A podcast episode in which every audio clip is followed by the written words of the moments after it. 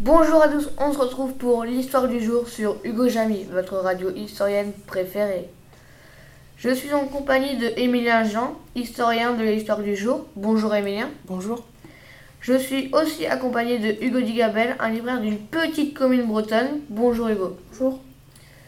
Et également accompagné de Jeanne Etienne, féministe. Bonjour Jeanne. Bonjour.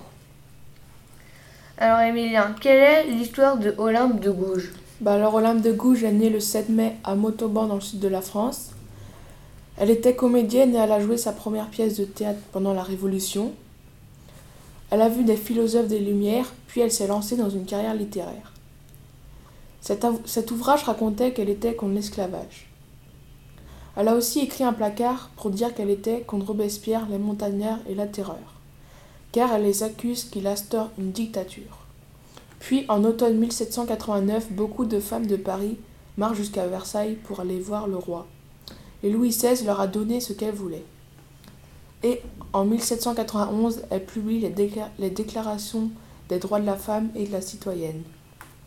Elle s'est faite décapiter le 3 novembre 1793 car elle avait un placard contre la terreur. Si vous ne savez pas ce qu'est un placard, c'est une affiche que l'on placarde au mur qui servait de journal à l'époque. Merci Emilien. Donc Hugo, pourquoi ce roman graphique est numéro 1 de vos ventes? Oui, donc c'est le numéro 1 de mes ventes, hein, parce que les gens euh, sont vraiment attirés par les droits de la femme et leur combat. Euh, c'est un roman graphique qui retrace toute l'histoire d'Olympe de Gouges. Les dessins ont été réalisés et très réussis de la part de Catel Muller. Euh, le, le, scénario a été réalisé par Jean-Louis Bouquet. Cet ouvrage contient des biographies de quelques philosophes des Lumières, également une bibliographie. Euh, ce livre est vraiment fascinant. Merci Hugo.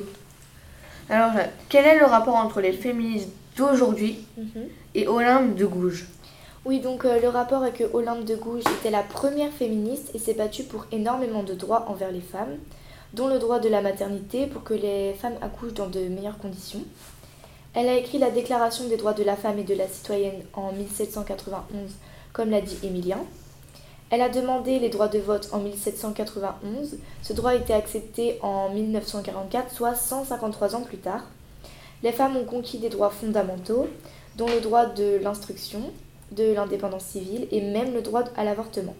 Les féministes d'aujourd'hui demandent de définir, d'établir et d'atteindre l'égalité politique, économique, culturelle, personnelle, sociale et juridique comme le demandait Olympe. Merci Jeanne. Alors est-ce que vous avez des questions à vous poser entre vous? Oui, j'ai une question. Où peut-on trouver ce livre? Alors euh, on peut trouver ce livre euh, dans la majorité des, librairies françaises et euh, sur internet. Et combien coûte-t-il? En moyenne 24 euros. Merci. Moi j'aurais une petite question à vous poser Jeanne. Oui. Y a-t-il encore un intérêt à être féministe aujourd'hui? Ah bah oui, euh, oui, non, beaucoup. Par, par exemple, euh, enfin, les, les, féministes se battent pour énormément de droits car euh, les hommes ont, acquis tous les droits et la plupart des droits que les hommes ont, les femmes ne, ne, les ont pas. Donc les féministes se battent pour ces droits-là. Donc il y a encore un intérêt? Oui, énormément d'intérêt. J'ai une petite question à vous poser, Jade. Pour quel droit vous vous, vous, vous battez? Euh, moi, personnellement, en tant que féministe, je me droit plus particulièrement pour le droit politique et juridique. Merci. J'aurais une dernière question. Alors, est-ce que tous les droits euh, que Olympe de Gouges a demandé ont tous été acceptés? Euh, Oui, la plupart, excepté quelques droits comme les écarts de salaire entre les hommes et les femmes, car il est parfois de 1300 euros, soit 24%. Merci. Merci. Voilà, c'est tout pour aujourd'hui. Bonne soirée, portez-vous bien, à demain pour une nouvelle histoire.